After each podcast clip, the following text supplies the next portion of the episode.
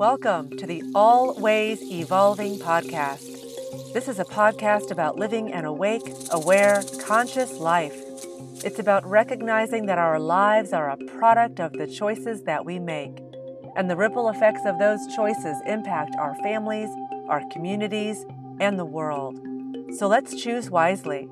If it helps to evolve us as individuals, then we will likely cover it at some point on this podcast. Because after all, we are always evolving, and in all ways. I'm your host, Erica Boucher.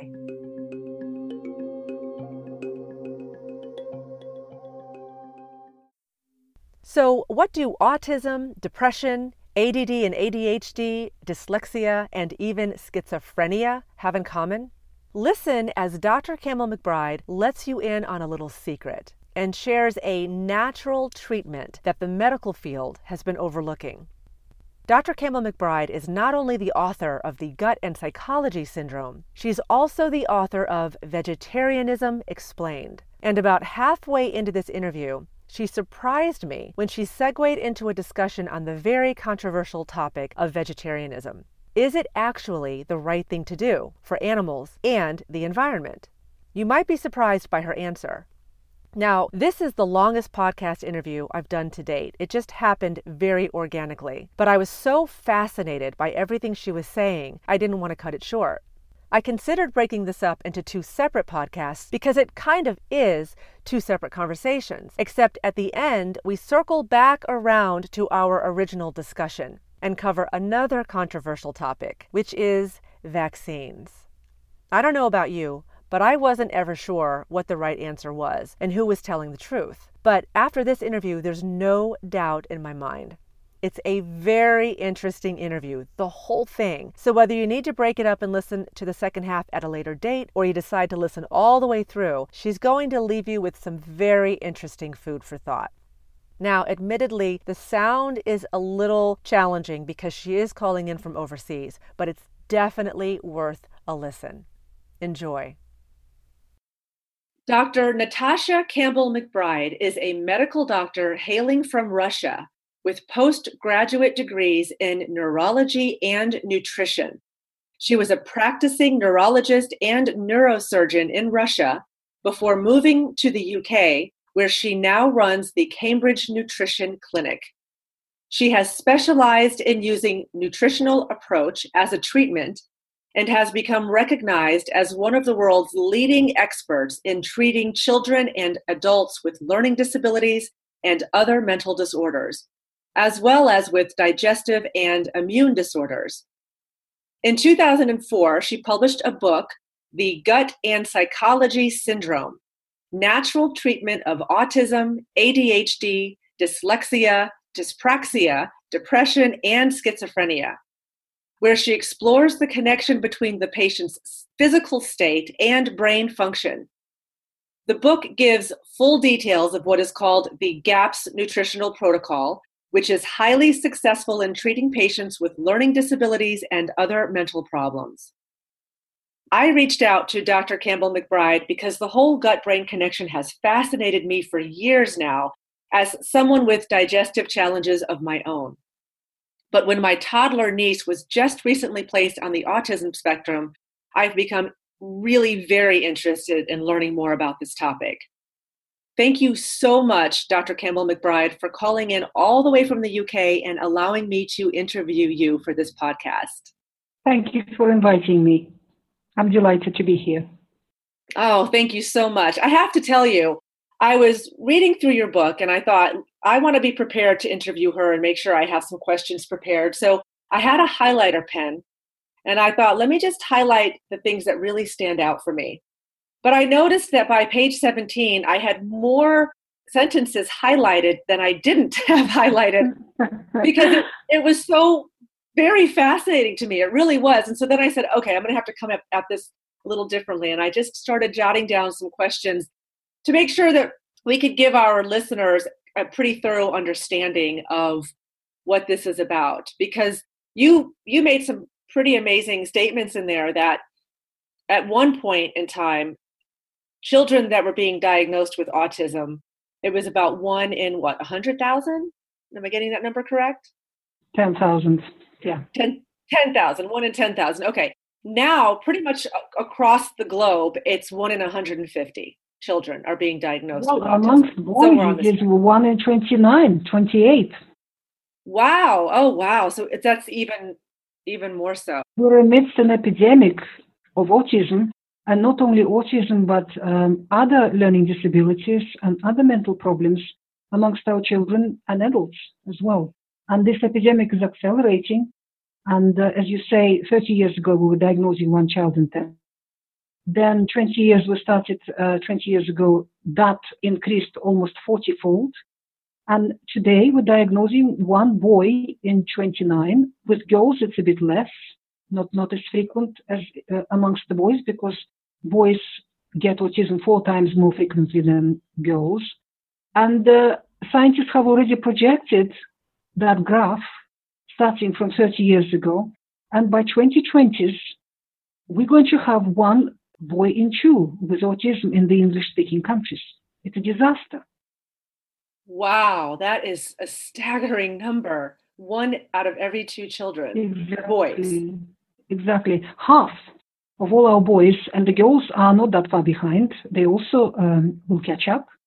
Uh, half of our children will have this terrible disorder, and the other half is not going to be healthy either because all the other learning disabilities and physical problems amongst our children are growing allergies and asthma and diabetes type 1 various other autoimmune conditions, hyperactivity, dyslexia, dyspraxia, obsessive compulsive disorder, various other uh, problems amongst our children are all on the rise.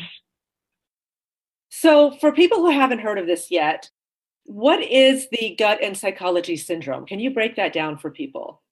This condition, uh, I've coined this name, uh, I've created this diagnostic label at the beginning of the our new century.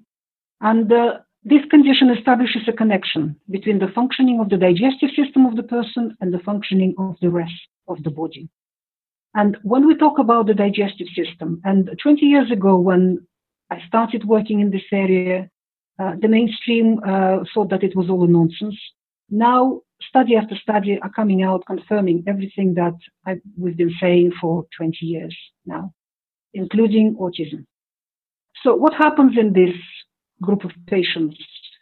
And their proportion is growing in the Western world, is certainly.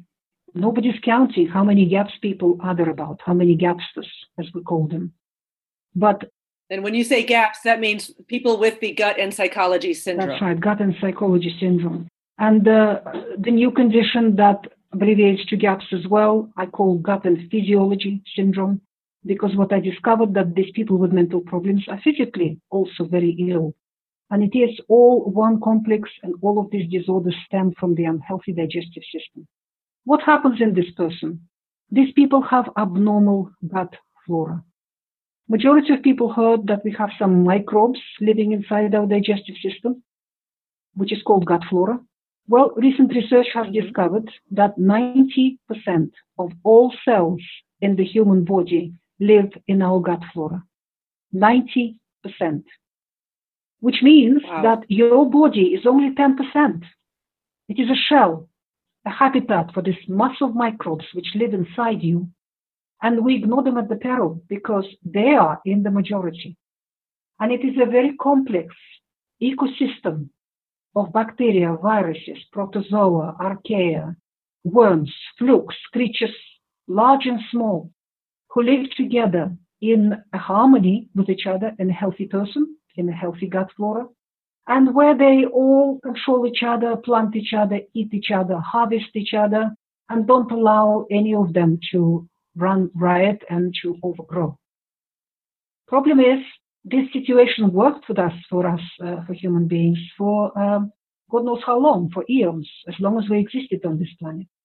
But in the last hundred years or so, we created a very unnatural environment in the Western world in particular, where chemicals that are put into the food, into the water, into the environment, and medications, antibiotics in particular, damage the balance in that microbial ecosystem inside our digestive systems. Every course of antibiotics kills off beneficial bacteria in your gut. These bacteria do recover, but different species take between two weeks to two months to recover.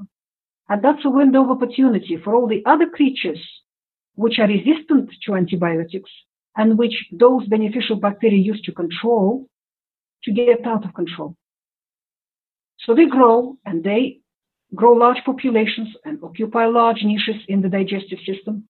So your recovering beneficial bacteria have a fight on their hands. So from one course of antibiotic to the next course of antibiotic and to the next course of antibiotic, there's less and less of balanced, healthy situation in your gut and more and more of unbalanced situations developing with overgrowth of various species of microbes, fungi in particular, or viruses, or protozoa, or worms, or parasites, which are normally present there, but in small numbers, and they used to be controlled by other members of the community. But those members of the community were consistently damaged by consistent, by, by consecutive courses of antibiotics. So there's less and less balance, and there's more and more of imbalance until a certain situation is reached where the gut flora becomes abnormal. And that's where we come to the functions of the gut flora, what it does for us. It is an absolute basis, a fundamental basis of human health. Gut flora, despite the fact that it's sitting inside your digestive system, reaches to every cell and every organ in your body, no matter how far away from the digestive system it may be. Because they're in charge of the digestion and absorption of food. So when the gut flora is abnormal, we can't digest food properly we can't absorb it properly. The person develops multiple nutritional deficiencies and at the same time food absorbs undigested or partially digested, causing allergies and intolerances to food, causing reactions in the body. At the same time, these pathogenic microbes which overgrow in the gut damage the integrity of the gut wall, making it porous and leaky. So your gut becomes like a sieve and things which normally should not absorb suddenly start absorbing and finishing up in your uh, bloodstream. And that is undigested food particles, alive and kicking microbes, a whole river of toxins that your gut flora is producing, various pathogenic species of microbes produce in your gut. So your digestive system, instead of being a source of nourishment, becomes a major source of toxicity in your body. A river of toxins flows from your gut into the blood, into the lymph, and wherever that river of toxicity gets to in your body, it will cause disease. When we come to the gut and psychology syndrome, these substances finish up in the brain of the person. How does autism develop? From my point of view, from my clinical experience and clinical experience of many, many other alternative uh, doctors and health practitioners, almost 100% of these children are born with a perfectly normal brain. These were perfectly normal babies. But what happened to these babies? They acquired abnormal gut flora at the moment of birth because our babies acquire their gut flora from the parents, from the mother and the father. Then, so the digestive system of the child, instead of being a source of nourishment for the child, becomes a major source of toxicity. And this river of toxicity that flows from the child's digestive system finishes up in the brain of the child and clogs it up with toxicity. How do babies learn? If you observe little babies, they use their sensory organs to collect information from the environment. They listen to everything, they stare at everything, they look at everything, they touch everything, they take everything in their mouth. What are they doing? They're using their ears, they're using their eyes, they're using their tactile sensitivity in their skin, in their fingers, they're using their taste buds and smell receptors in the nose to collect information from the environment. And then this information is passed to the brain to be processed. And from that information, the baby learns that this is mommy and this is daddy. I trust them. This is a toy. I play with it like this. I don't line it up. I don't throw it. I don't destroy it. These are other children around me. I copy them. This is food. I eat it. Through this activity, the child learns how to live in this environment and how uh, to navigate it, how to be a normal human being in this environment. But if the child's brain is clogged with toxicity, all this sensory information coming from the ears, from the eyes, from the tactile sensitivity, and from other uh, sensory organs, just turns into a noise, into a mush in the child's brain. And from that noise, the child, the brain cannot uh, decipher anything useful and cannot learn useful information. Autistic children normally don't have the same relationship with their parents as uh, typically developing children. An autistic child, child is known to pick up the hand of any stranger on the street and walk away, with mommy running behind and screaming his name because mommy doesn't mean any more than any other human being around. They don't know that mommy and daddy are special. They don't know what to do with toys. They don't know what to do with food. They don't know how to copy other human beings. And as a result, they develop as an autistic person. If the mixture of toxicity is different and the constitution of the child is different, the child may not become autistic, but the child may become hyperactive or dyslexic or dyspraxic or oppositional defiant or obsessive or compulsive or any kind of mixture of symptoms that the brain can produce depending on individual toxicity coming to the brain. And sometimes these children uh, fit into an established diagnostic box, sometimes not. In fact, 85% of these children are so unique and have such a unique clinical picture, the brain responds in a unique way to the toxicity, that pediatricians can't fit them into any diagnostic box. So they tell the parents to bring the child six months later for observation, and then six months uh, later again uh, before a diagnosis is given. And precious time is being wasted when the child could have been helped.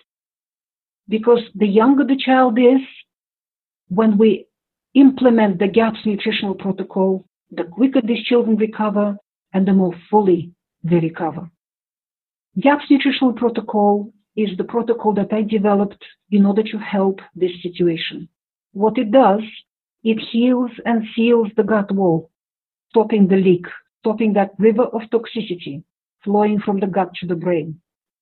It normalizes the gut flora. It drives out pathogens from the gut and reestablishes normal, balanced community of microbes in the digestive system of the child. It normalizes the food digestion and absorption, so nutritional deficiencies disappear. And but most importantly, the toxins stop leaking into the bloodstream.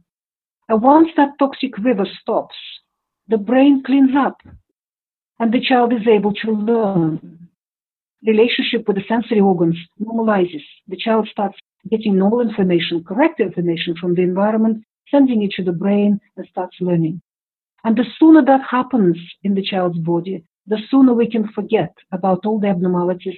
From that point onwards, the child wakes up, the toxic fog lifts off the brain, and the child starts learning in a normal way. Children who uh, start GAPS nutritional protocol at the age of two, three, up to the age of four and a half, five, have a real chance to recover fully. All the children will all improve to various degrees depending on um, individual situation of the child, and it is hard to predict to what degree the child will improve, but full recovery may not happen. Because the longer the child is trapped in that toxic fog, the more organic damage the bombardment of toxicity causes to the brain. Atrophy, and various other um, damage that can happen on the tissue of the brain, which is difficult to reverse. Another factor here is that our children learn certain skills at a certain window of opportunity. We have to, that's how we programmed. That's how our human bodies are programmed. For example, we have to learn to walk around the age of one. We have to learn to talk by the age of two. We have to learn various other skills at certain age, at certain window of opportunity. And if at that age the child was trapped in a toxic fog and was unable to acquire those skills, later on the child may not naturally pick up those skills. You will have to teach them. You will have to teach them intensively, consistently, and put a lot of effort into that education. And the best educational method that I know of is ABA, Applied Behavior Analysis. I have a whole chapter about that in my book, Gut and Psychology Syndrome, which explains everything about it. But up to the age of two, three, four, many of these children, just with implementation of GAPS nutritional protocol, may pick up and start recovering and learning themselves. So that's what GAPS is for children in the gaps in the gut, uh, and psychology syndrome. When the level of toxicity in the brain builds up too high, and the brain perceives that as a um, physically damaging influence on its tissue, in a proportion of these patients, the brain develops a safety valve, protection facility. It sends one electric discharge through and destroys the whole lot of toxicity in one go. It cleanses itself up. And that manifests itself as a, an, an epileptic seizure. Childhood epilepsy is a GAPS condition. I have no doubt about it. Every epileptic child is a GAPster. The last thing this you said that's an electrical that's that's the brain sending out an electrical charge to kill off the toxis, toxins. Exactly to burn the whole lot of toxins in one go to cleanse itself. This fact has been discovered in the 1800s by classical psychiatrists who were dealing with um, psychotic patients, and in those days the only way they could deal with these people was to lock them up in a cage, basically. And what they've described that after this person, this raging person in a psychosis, had an epileptic seizure, for a while, for a few hours, half an hour, maybe for, for a couple of hours afterwards, when the seizure ended, the person was normal. The psychosis was gone. Schizophrenia was gone. You could speak to this person. This person was intelligent, reasonable, normal. But then as the toxicity built up again in the brain, the person would slide back into psychosis, back into schizophrenia. So what happened after epileptic seizure? During the epileptic seizure, the brain cleansed itself, removed the whole lot of toxins, and it could function normally for a while. So what we do with these children, we implement the GAPS nutritional protocol to stop the influx of toxins, to stop that river of toxicity coming out of the gut and getting into the brain of the child and poisoning the brain of the child. But once that river of toxicity stops, the brain cleanses itself and there is no need for these epileptic seizures anymore. I have many, many children around the world who recovered from epilepsy. Um, in those children who had a very severe situation, they may not recover fully, but they improved, these children. They improved dramatically. The seizures either stop or become milder or turn into um, petit mal rather than grand mal. So that's what mm-hmm. these children need. There are some severe forms of epilepsy where medication has to be used because it can kill the child. If the child is having 10, 15 grand mal seizures uh, per day, that is a very serious situation. So they have to be on medication. So we do not touch medication at the beginning. We put the child on the GAPS nutritional protocol, let the gut heal, let that river of toxicity stop, and then we uh, deal with the medication. We gradually remove the medication. But I have described all of this in my book in great detail. There is a chapter on epilepsy in my book. I just I want to interject here, if you don't mind, and say I'm so very impressed and grateful at how well you've how well you've explained this. It's it makes sense because I think this is a conversation, a topic that could be very difficult for people to wrap their brain around. But you have just illustrated what happens beautifully, and it makes 100% sense to me. And I noticed in your book, you say that you have yet to meet an autistic child without digestive problems. So the two pretty much go hand in hand. And I know there are a bunch of other conditions, you've mentioned some of them what is a parent to do? I know my niece is a very fussy eater. They attempt to feed her well, and she just refuses to eat that, the good stuff. And out of desperation, because they want her to have something in her stomach, you know, she'll end up eating the stuff that's probably making her condition worse. So, what I'd love to know from you is what kind of foods should they be avoiding? What kind of foods should they be eating? And do you have any suggestions on how to get a child to cooperate with that. I know you've been through this. We didn't mention this yet, but you're the reason you got involved in this work was because you had a son that was diagnosed with autism, correct? That's right. That's right. My three-year-old uh, son was diagnosed with autism, and uh, at the time uh, there was very little that was on offer apart from the mainstream approach, which was basically nothing can be done. And uh, that threw me into a very steep learning curve and as a result of it, I have developed the GAPS nutritional protocol. And my son now he's um, in his mid 20s and um, he's leading a normal life. He he has recovered fully from this condition. So that demonstrated to me that my, my approach was correct and my understanding of the whole situation was correct. My son was our teacher. I believe that children come to us as mm. teachers, to parents. We parents teach them mundane things, how to survive in this world, you know, what to wear, what to eat, and how to drive. But they teach us most profound universal truths, which are far deeper and far more important, I believe. And uh, the GAPS nutritional protocol was developed thanks to my, my own son. And then I was working with uh, many other families, and which just confirmed for me that I was on the right track. And that's how the whole situation, the whole concept has developed. Fussy eating. I'm, I'm glad you've, know, you, you've mentioned this. Fussy eating is a symptom of GAPS. It is part and parcel of the whole disorder. What happens here?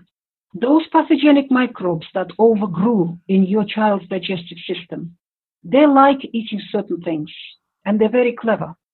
When they eat these foods, they convert them into all the toxic substances that they produce.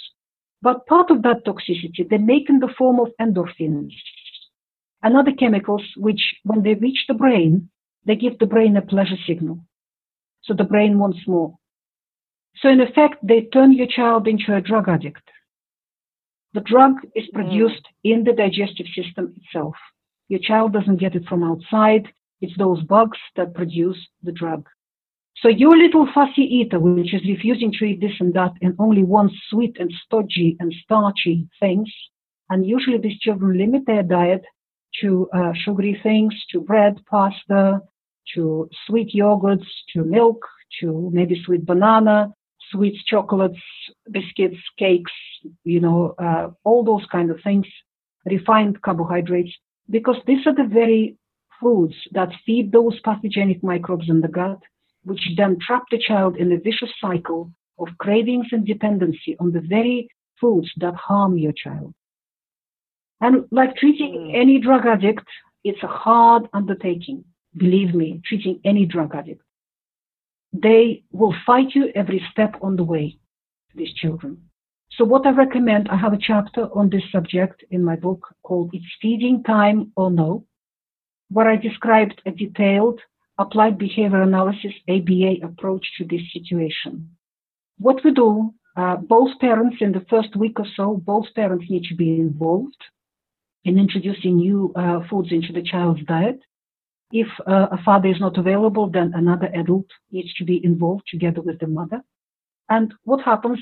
The child is sat down at the table, and one parent stands behind the chair with a smile on his face, making sure that the child cannot leave the situation, cannot jump off the chair and run away. The mother is feeding. We start with a small achievable target, one teaspoon of the food that we introduce. And I recommend to start from a, a lovely chicken stock that you make at home with organic chicken. One teaspoon of that chicken stock for a reward. These children grow up in a situation where they learn to rule the household. So they, uh, the child will fight you every step on the way. The parents both need to ignore screaming, crying, kicking, whatever other misbehaviors the child will throw at you because the child will be raging. Suddenly he has to let go of the power that he's got over you and give it back to you, to the parents. And that power should be firmly in your hands. That is the healthy situation in a family, not the other way around. So the first few days might be very hard. The parents should both maintain a smile on their face Survive through all that, ignore all the misbehaviors, and continue offering that teaspoon for a reward. A reward has to be chosen individually for a child, something that your child will do anything for. And the child doesn't get that reward at any other time at all. So if it's a favorite computer game, a favorite video, a favorite toy, a peekaboo around the house, horses around the house, tickling, whatever works for your own uh, child. Every child is individual. You choose a reward that is really motivating for your child. You put that reward out of reach, but in clear view, and the child doesn't get it until that one measly teaspoon of bouillon was swallowed. But once the child has swallowed one teaspoon, the child gets the reward, is allowed to leave the table, get off the chair and leave the table, And that should always come with an over exaggerated praise from the parents. The parents need to explode in happiness. Throw him up in the air, kiss him, hug him, congratulate him, call him the best names in the world. It should be a circus, a performance that the child would want to see it again and again. Just for that circus and that performance from mommy and daddy, he'll do it again. Because children love making us happy. And if they can uh, feel that they've done something fantastic to make mommy and daddy so deliriously happy, he would want to do it again. So you let them go after one teaspoon. Five minutes later, we sit down again. Another one teaspoon. We'll go through the whole procedure again. And we'll let them go. Five minutes later again. And we do that all day long. If no other motivation works for your child, uh, a piece of food that your child will love to eat is permissible in the initial stages. If it is only chocolate or, or only crisps or whatever else, uh, in the initial stages it is permissible. But replace those foods that are not allowed on the GAPS diet as soon as possible by foods that are allowed, or toys, videos, games, or any other non-food rewards. They would work much, much better. I had children in my clinic, severely autistic children, who would eat only one thing, one cracker, biscuit cracker of one particular brand and nothing else. About three, four days, this was child was eating a good list of foods, and in two weeks' time, this was child was eating everything that was put in front of him, including liver, fish, meat, eggs, vegetables, anything, absolutely anything. This method really works, but it is essential for parents, first of all, to be united on the issue because our children are very skilled at manipulating mommy against daddy and then taking advantage of that situation. They're master manipulators, our children. So parents need to be united. They need to stand like a rock together in this situation. And the child needs to feel that there is no other way from that situation for him to escape from that situation. But through that one measly little teaspoon of bouillon that he has to swallow. No other way to escape it. Mommy and daddy are smiling. They are not reacting to his misbehaviors. They are not um, being nervous, anxious, or anything else. It might take a week. It might take two weeks. It depends on how stubborn your child is and how strong-willed your child is. I had one child. Uh, it took two, two weeks for the parents on one teaspoon. But majority of children uh, can be taken care of in literally one day. Once one teaspoon of bouillon is not a problem, your child just swallows it, gets the circus, gets the reward, leaves the table, everything's working nicely. Next time when he sits down, we want two teaspoons for the same reward. Then three teaspoons for the same reward. And so we continue increasing that way until the child has a reasonable portion of that meat stock. And once the meat stock is mastered, we add a second food, for example, a chicken leg from that chicken that we made the stock, plus the stock. Then we add something else, then we add something else. Uh, it's all described in my book in detail how to do this. It is very doable. I don't know how many children around the world, I think hundreds of thousands of children have been trained this way and now they're eating very, very well. So it isn't really a problem. This podcast is brought to you by my book and life coaching program, Showing Up Naked. Showing up naked is a metaphor for living so authentically it's like you're showing up naked. It's about breaking free of the social conditioning, becoming comfortable in our own skins, liberated from the need to ask for permission to be ourselves. Find out more at showingupnaked.com. And by the Empath Yoga 200 hour lifestyle training built upon and including the Showing Up Naked program. It's the Showing Up Naked program that puts the empath in empath yoga. For those who want to teach yoga or simply make yoga a more integral part of their daily lives, visit empathyoga.com. Okay, so right here, Dr. Campbell McBride starts to transition into the discussion on vegetarianism. And it's a very interesting take on the subject. But make sure you listen all the way to the end when we circle back around and talk about the very confusing and controversial topic of vaccines and whether or not they are really harmless. Talking about fussy eating, mm. it is part and parcel of eating disorders. It is one of the eating disorders. Another eating disorder in this group is anorexia nervosa.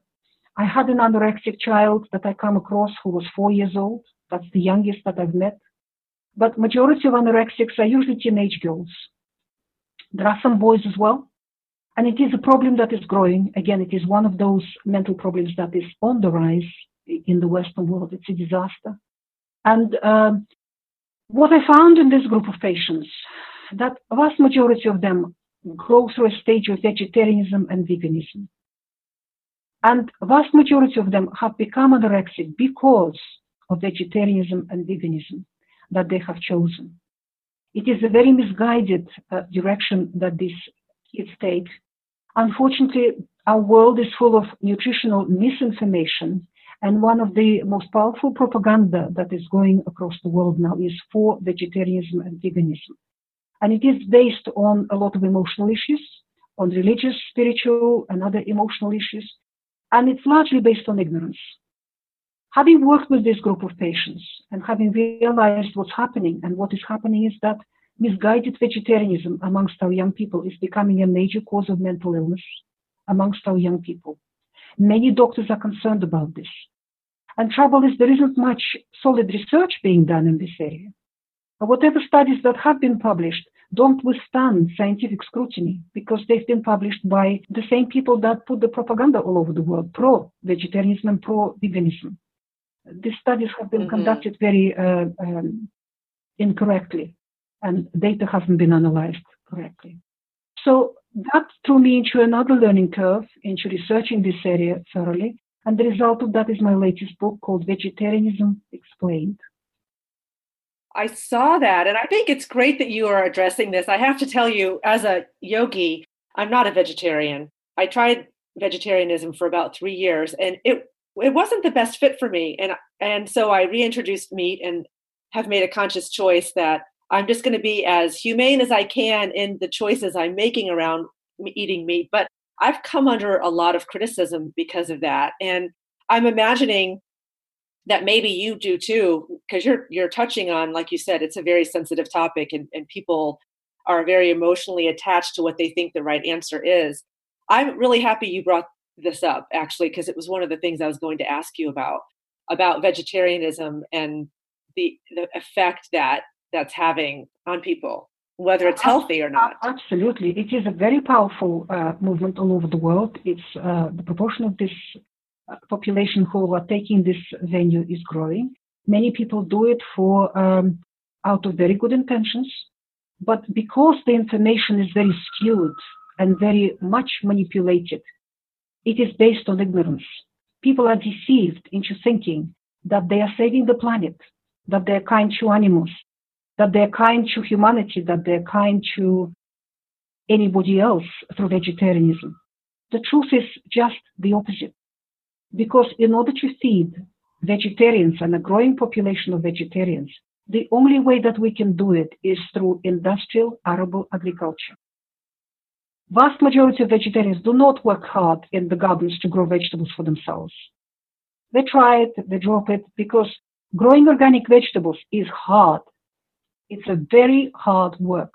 In fact, if you speak to any organic gardener, they will tell you that it is not possible to grow enough vegetables, even for one vegetarian, to feed him for a year in a private organic garden. No matter what you do, no matter how much you work, it takes years to develop good soil, to develop uh, practices that work, so you can get proper yield of these vegetables. So nobody really, none of these vegetarians really feed themselves exclusively from their own organic garden, uh, with some very, very small exceptions. Vast majority of these people go to the supermarket. Where does this abundance of colorful plant foods in the supermarket come from? From industrial arable agriculture. The only way that we can feed growing vegetarian population on the planet is through that model. And what does industrial arable agriculture do? Please research this, and I have a chapter in this new book, Vegetarianism Explained, which is called Where is Your Food Coming From? What I explain in this chapter that our arable agriculture is a major cause of global warming on the planet because every time they plow and apply their chemicals to the land, they destroy the topsoil. The topsoil, many people don't know about this, is the most precious part of the web of life on our planet. Irreplaceable, mm-hmm. irreplaceable part. Because all life on our planet begins in the soil and ends in the soil. Do you know how much topsoil our arable agriculture is destroying? Some staggering amounts. If you go on the internet, you will find different numbers, but it is staggering and it's extremely worrying because they're turning fertile soils around the globe into deserts. Apparently, every desert, and that is what our science has proven now, every desert on our planet has been created by humanity through arable agriculture, largely. Sahara Desert, Gobi Desert, Australian Desert, and all the other deserts. And many parts of fertile lands around the world are being turned into deserts right now as we speak through industrial arable agriculture. Because every time we plow and every time we apply chemicals, we destroy soil. Because soil is a living community of a myriad of microbes and larger creatures, insects and worms and centipedes and moles and voles and mice and all kinds of creatures. Chemicals kill that microbial community turning soil into dead dust. Plowing turns and churns over uh, uh, the soil, again destroying the microbial community because every microbe has to live at a certain depth in the soil. That is their perfect place. If you turn it over and finish uh, uh and, and mix it all up, these microbes find themselves outside their healthy zone and they just die. They just disappear. The soils on majority of our western arable fields are dead.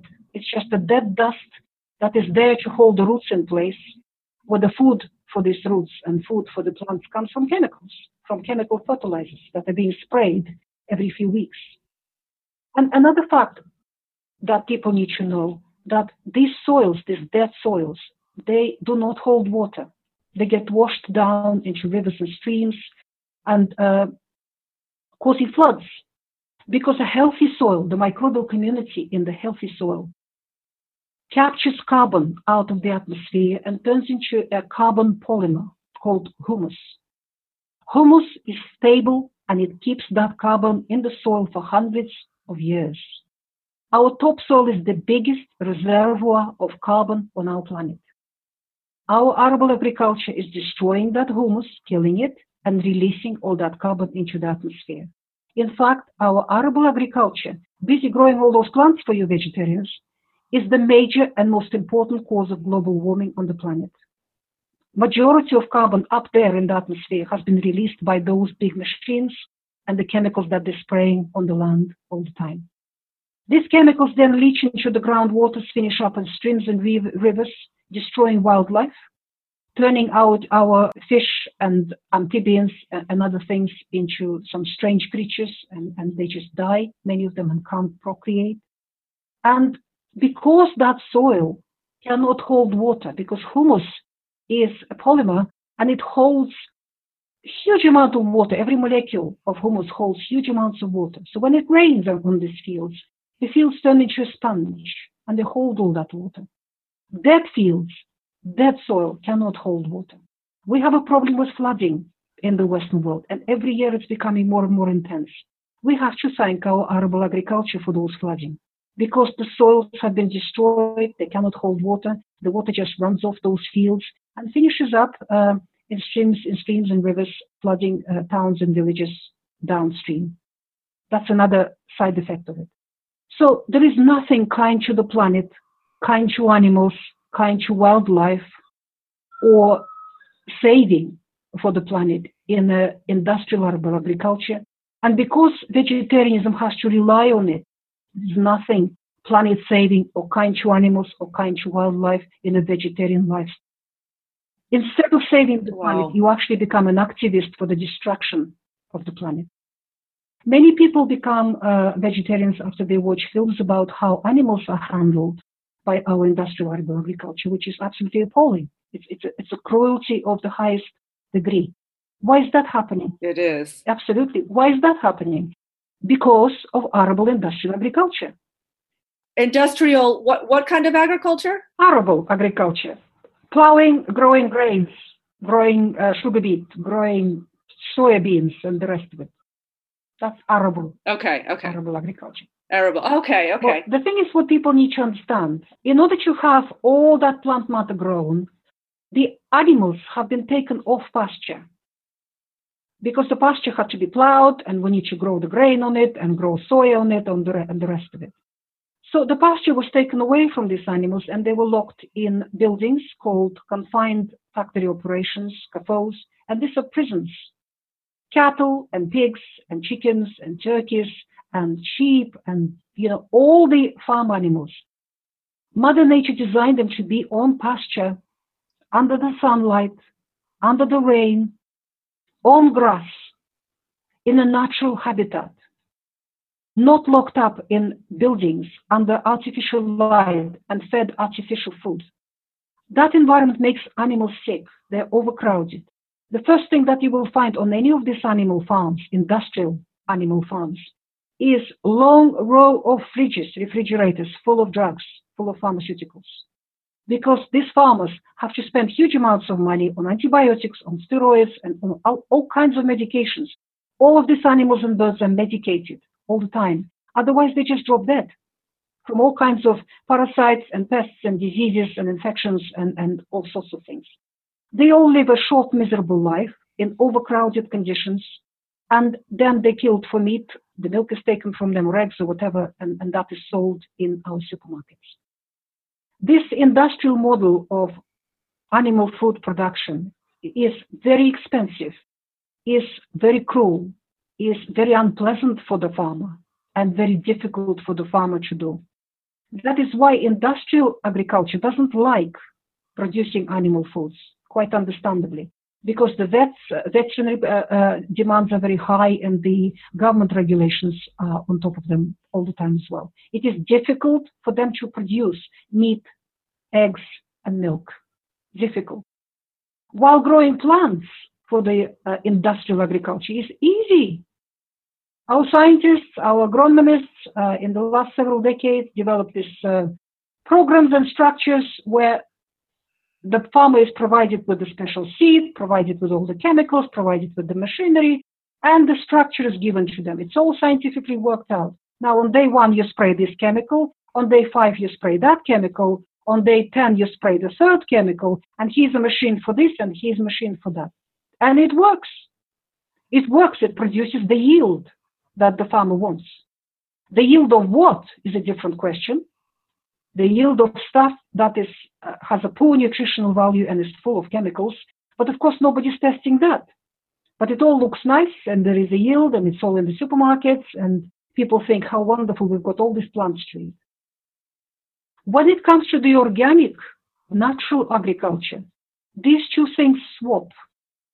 Growing animals and producing animal food is easy, easy and a delight. You put the animals and birds on pasture under the sunlight, so they produce vitamin D in their milk and their eggs and in their meat and in their fat. And animals are happy and healthy. They don't need any drugs at all. There's virtually no pharmaceuticals uh, in, in that environment at all. And they live a happy, healthy life and they provide us with good, healthy milk and good, healthy eggs and good, healthy meat. And all you do, you attend to these animals in the morning and in the evening. When you feed them, check them, let them on, on pasture. The rest of the day is free for you, for the organic farmer. While growing plants on an organic basis is just the opposite. It is very hard. Very, very hard. No matter how much you work on your soil, how much you work on your compost, how much you uh, weed and work on your garden, things just happen. The tests come, the weather is not on your side, it rains at the wrong time, it's too dry on the wrong time, and your harvest just fails.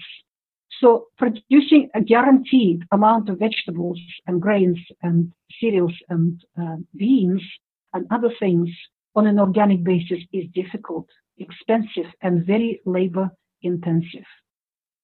And if you look at the natural environment, how we human beings have lived in nature, with nature, in harmony with nature for millennia on this planet. That's how we used to live. We all had a pig in the back garden. We all had chickens. We all had a house cow that we milked. And those provided us with the foods that were easy to obtain. Because chickens, as long as they're free ranging and they have access to grass and land, most of the time find their own food. They're scratching, they dig, and they're happy and they're healthy. No need for, for, for drugs, no need for anything. And they give you beautiful, healthy egg yolks. And the egg yolks are orange because the color is coming from carotenoids from the grass. Chickens eat a lot of grass. If your chickens are locked up in a cage and fed artificial feed, the yolks become so pale you wouldn't want to even eat that egg. That is why commercial chicken food has a special dye, a special uh, color added to it, a chemical paint, yellow paint, to make the egg yolks yellow.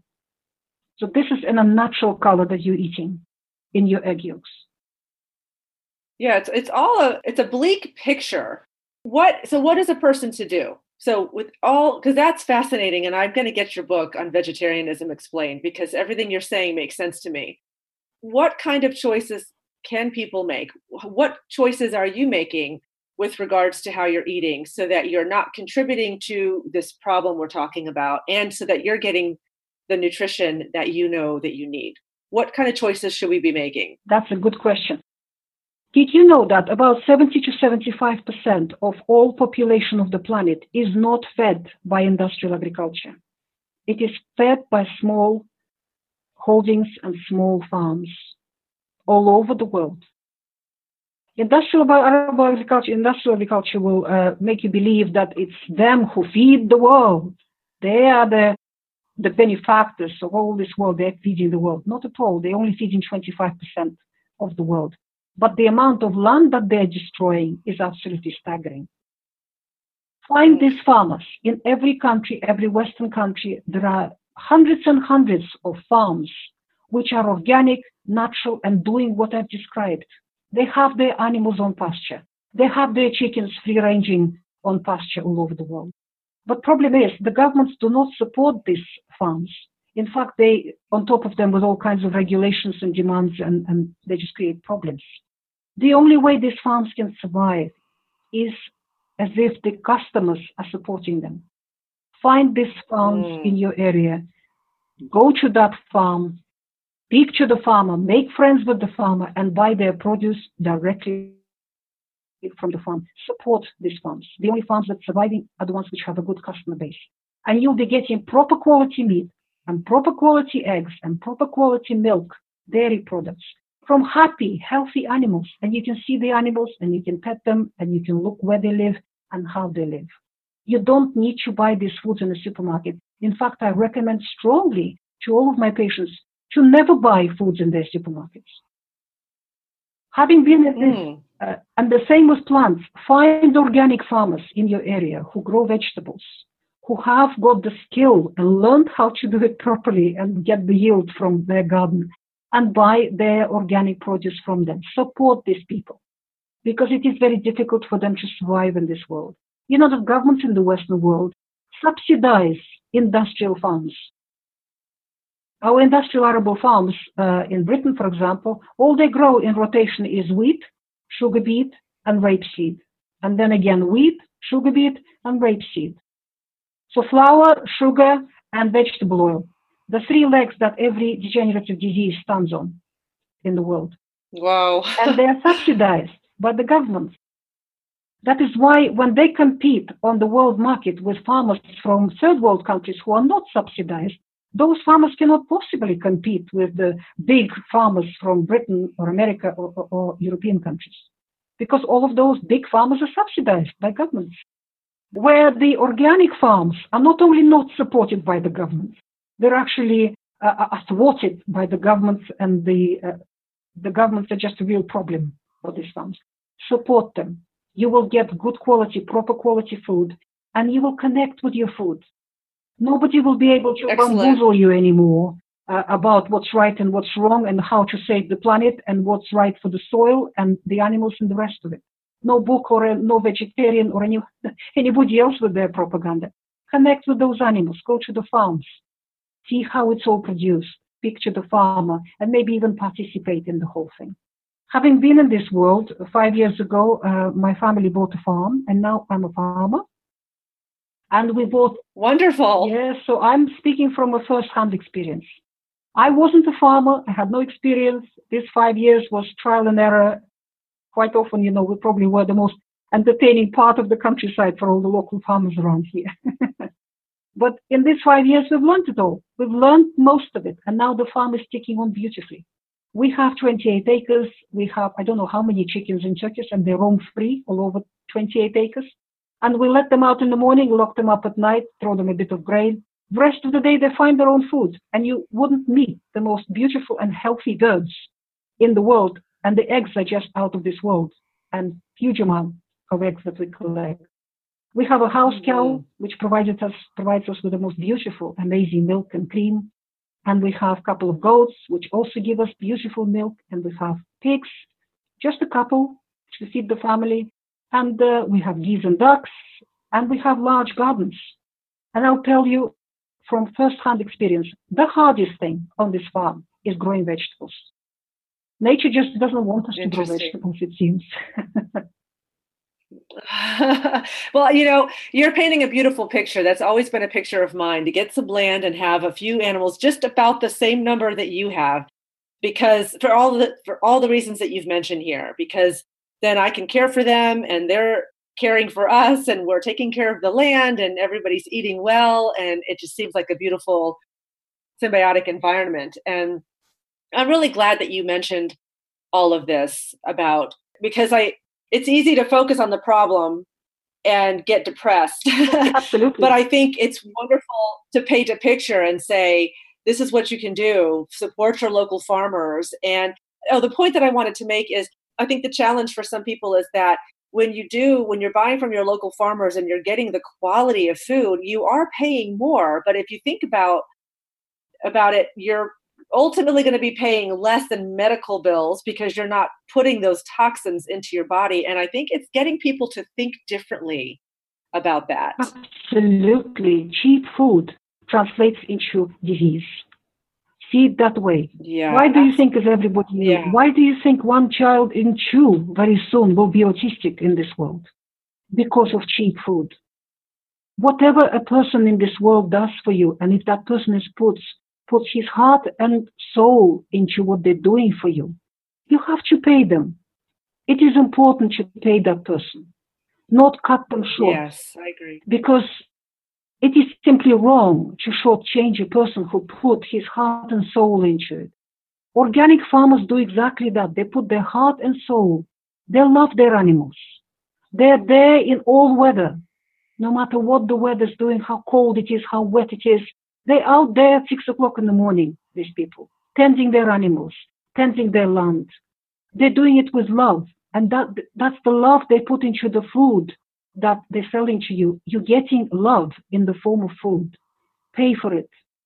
And don't, don't scrimp yeah. on it because you will save on medical bills. The most important part of my vegetarianism book is the explanation of how animal foods work in the human body and how plant foods work in the human body. It is something that is original, my original research. You will not find it anywhere else.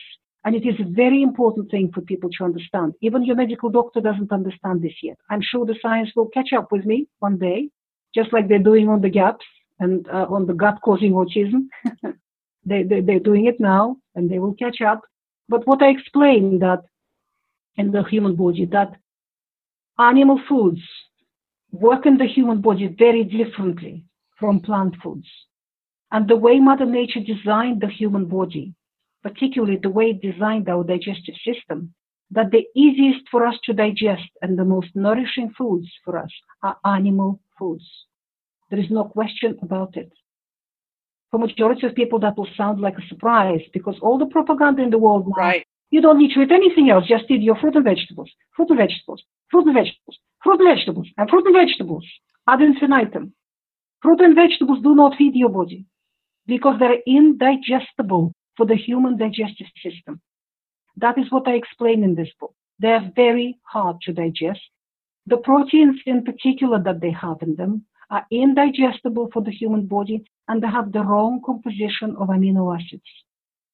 The right composition of amino acids for your human body, for your muscle, for your bones, for your big heavy heart, big heavy lungs for your heavy brain And if you take the human body and take away water from the human body, which is about 70% of your body, the dry weight, what's left, 50-50 is protein and fat. That's what your body is made from. 50-50, protein and fat. Human body renews itself all the time. Every cell in the human body only lives a few days. So new cells have to be born all the time to replace the dying old cell because old cells just get worn out and get old and they get shed off and they have to be replaced by newly born healthy cells. That's how human body renews itself, regenerates, and heals any damage in itself. In order to give birth to those baby cells, trillions of them every single day, in your brain, in your heart, in your lungs, in your bones, in your muscles, everywhere in your body, building materials are required. What are those cells made of? 70% of water, and the rest is 50 50 protein and fat. So we need good protein, we need good fat in order to give birth to those trillions of cells every second of your existence. The only appropriate protein for those cells in your human body comes from meat, fish, eggs, and dairy. Please take that into your head. The protein that's in the plants, the protein that's in the plant, plants are full of proteins, full of proteins. However, these are proteins like gluten and like secalin and like lectins and other uh, uh, uh, things that, first of all, are indigestible for the human digestive system. Secondly, they damage the human digestive system. Thirdly, they have inappropriate amino acid composition for the human protein. So your body has to work very, very, very hard to split that gluten into something usable and then reshuffle all the amino acids and get missing amino acids from somewhere in order to build the protein in its brain, in its heart, in its muscle, and in, in other tissues. But if you provided your body with a piece of meat, or a couple of eggs, or good quality dairy, you're providing the right protein for your human body, which can be used just as it is very quickly. And all the amino acid composition of those proteins is correct for your own body to build its own proteins. The same with the fats. The only appropriate fats for your structure, and fat is a structural element of the human body. Your heart is sitting in a huge lump of fat. That is its energy source because your heart muscle uses fat for energy production. That's what it wants. It wants fat. Your kidneys are sitting in a huge lump of fat, and that is their energy source, their energy factory. Every organ is sitting in lumps of fat. Fat is, is the structural element. A large percent of your body is made out of fat. Fats are essential in your human body. And again, they're being renewed all the time. And in order for your human body to build its own fat cells and fill them up with the proper kind of fat, the only fats that have appropriate fatty acid composition are animal fats from meat, fish, eggs, and butter and cream. The fats which are in plants, vegetables, are inappropriate.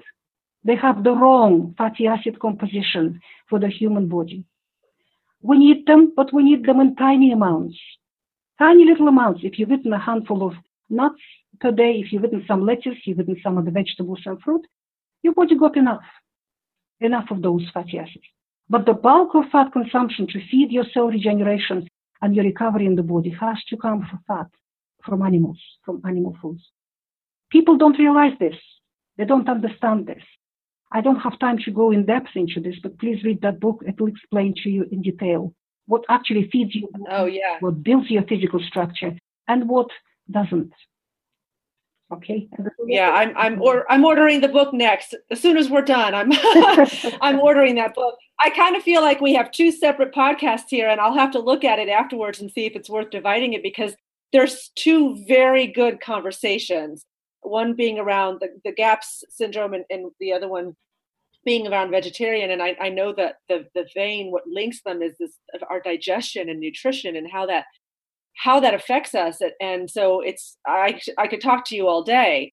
Um, absolutely. yes i've met a lot of very unhealthy vegetarians and uh, all of them have very damaged digestive system because digesting plants is hard for the human body. Very it's a hard hard work for your digestive system particularly raw plants and majority of people in our western world have damaged gut flora their digestive systems are not 100%, they're damaged, they are weak, they're poorly functioning. challenging them with a vegetarian or a vegan diet is cruel.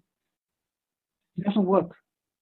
Yeah, that's a good way of putting it. I notice also you talk pretty extensively in the GAPS book about probiotics. So you definitely recommend probiotics to pretty much everybody, right? Yes, I do. I do recommend commercial probiotics, good quality. And again, I have a whole chapter on this. It's, it's a, a large chunk of information. But a lot of probiotics in the GAPS diet, which is the most important part of the GAPS nutritional protocol, comes from fermented foods. I teach people to make their ah, okay, fermented good. foods at home, which are very inexpensive and the most effective uh, probiotics really come from fermented foods. If you make them a regular part of your diet, then you don't have to spend a lot of money on commercial probiotics. For people who uh, so sour sauerkraut and kombuchas and things right. like that. That's right, and and dairy, fermented dairy products as well.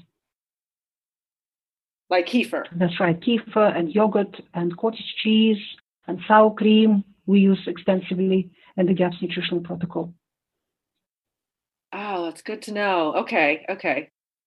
Well, you are just a wealth of knowledge. I so appreciate your time. I want to circle back to one more thing that I wanted to ask you about before we wrap up, and it kind of circles back to the, the gaps discussion. It's another very controversial topic these days because I think, again, a lot of people are confused about what the truth is with regards to vaccines what have been your findings and what are your recommendations to parents who really wonder if they should or should not vaccinate? Because honestly, I don't know what the truth is. The truth is that GAPS is a pandemic and it is growing every year. There is nobody researching how many of our children, how, how much of the population are actually GAPsters. From where I stand, it's about 70%, probably more, majority. And every year that proportion is growing. And every year the situation is getting deeper and deeper and more severe uh, in the Western population in particular. What we have to understand that our immune system is located, about 85% of your immune system is located in the gut wall. So your digestive system is the biggest and the most important immune organ in your body. And there is a reason for that because 90% of you is sitting in the gut, inside the digestive system. And there is a very tight interaction between the gut flora and the immune system. The immune system in the gut is the place where all the commanding echelons in your immunity are. All the generals and admirals and officers and all the other commanding uh, parts of the immune system. Because the data, the bulk of data comes to them from the gut flora. Who to attack, how to attack, why to react, not to react, what is happening in the body. When the person has abnormal gut flora, that data is abnormal. At the same time, the immune system is a very hungry organ. It needs very high quality nutrition coming in all the time. And the person with abnormal gut flora, a GAPS person, can't digest food properly. So that immune system becomes malnourished. At the same time, the river of toxicity that flows from the gut intoxicates the immune system and misinforms it. So in these people, in GAPS people, all of these people have unbalanced and misinformed and malnourished and intoxicated immune system. As a result, they're in a pro-inflammatory state. The immune system is shooting inflammation all over the place. And every GAPS person has autoimmunity going on in the body, where your immune system is attacking your own organs. It's a complex mechanism how that happens, but you just can take it as a given, whether you've been diagnosed or not with an autoimmune condition. If you have abnormal gut flora, you will have auto antibodies racing in your bloodstream, attacking your own organs and tissues. It can be your joints, it can be your brain, can be your kidneys, it can be your heart, can be your lungs, can be anywhere. And you may develop asthma, you may develop palpitations, arrhythmia, uh, panic attacks, or depression, or psoriasis, or chronic cystitis or nephropathy or anything else, anything else at all. So a child, a, a baby, acquires its gut flora from the parents from the moment of birth, from mommy and daddy. So if mommy and daddy have abnormal gut flora, that's what they're passing to their child from day one. We have generations of children born in the Western world now who have acquired abnormal gut flora from their parents. And every year, the depth of that abnormality is getting worse, deeper and deeper. That, that's what I see in my clinic. A child who has acquired abnormal gut flora will have compromised immune system. That is a given. These are babies with a compromised immune system, immune system that is malnourished, intoxicated, misinformed, and compromised, unbalanced. Throwing a vaccine at that immune system is not a good idea. That is why in my book I have a chapter on vaccination where I explain the whole concept.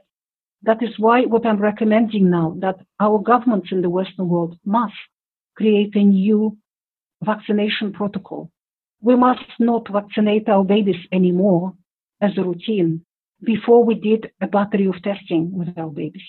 The first thing we need to do is a good questionnaire which will ascertain do mommy and daddy have abnormal gut flora? Because from that questionnaire, we will know if they have abnormal gut flora, we can take it as a given the baby has abnormal gut flora.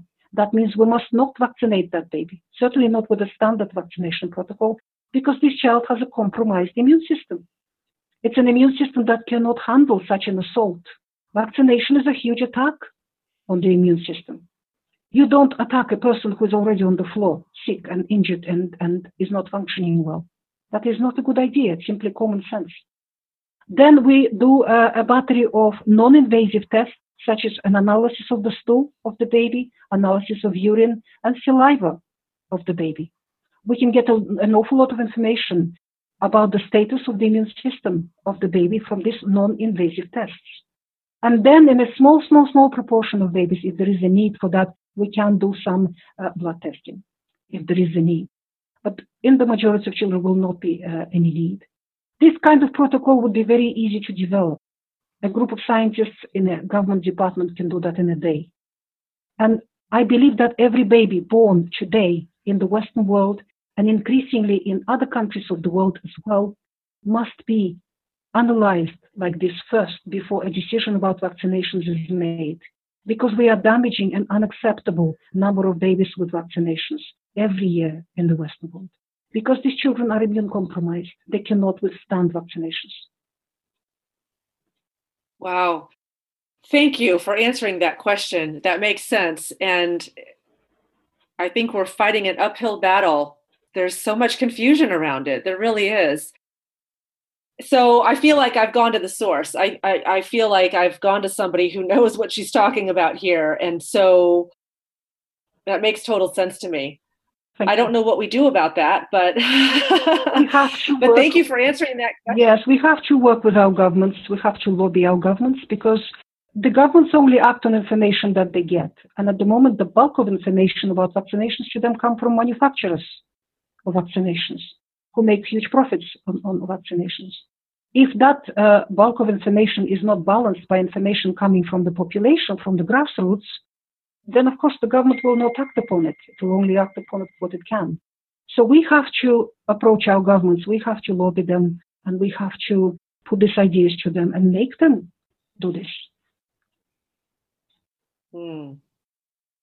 Thank you so much. I really appreciate you taking the time to communicate with us about this and to explain it so clearly so that I don't think there's anybody that that could miss it. I really look forward to getting your book. Yeah, I'm going to get your book Vegetarianism Explained because that's an ongoing conversation that I have with people. You know, I I run yoga teacher trainings and the conversation around food, we talk about that in great depth and it makes some people get angry at me when they find out that I am not a vegetarian. It's a very emotionally heated conversation sometimes. And so I think, you know, we put the education out there and then everybody makes the decision that feels right for them. So thank you for writing the book. And so you've got the book, The Gut and Psychology Syndrome and Vegetarianism Explained. I know there's another one, right? They're all available on Amazon? They're all available on Amazon. Uh, another book I have is on heart disease, where I explain what actually causes it, which is not cholesterol and fats, because that was another contentious issue that all of my patients were asking me. So initially, I've written that book for my patients, and it took off. Uh, if you want to understand what really causes heart disease, please read my book on heart disease. You will find them all on Amazon, and you will find them on my website, gaps.me. That's G-A-P-S.me and on my blog, dr-natasha.com. Doctor is a Excellent. full word, um, full word doctor. D O C T O R. That's Okay. doctor hyphen natasha.com. Uh, all of my books are there. Thank you so much. I really appreciate this. It's been an enlightening conversation. Thank you. Thank you for tuning in to today's episode of Always Evolving. Please feel free to share this episode with anyone you think might appreciate it. And if you enjoyed this podcast, let me know by giving me a five star rating and help our ranking so we can reach more people who might be inspired by our message. Until next time, remember our lives are a product of the choices that we make. Choose wisely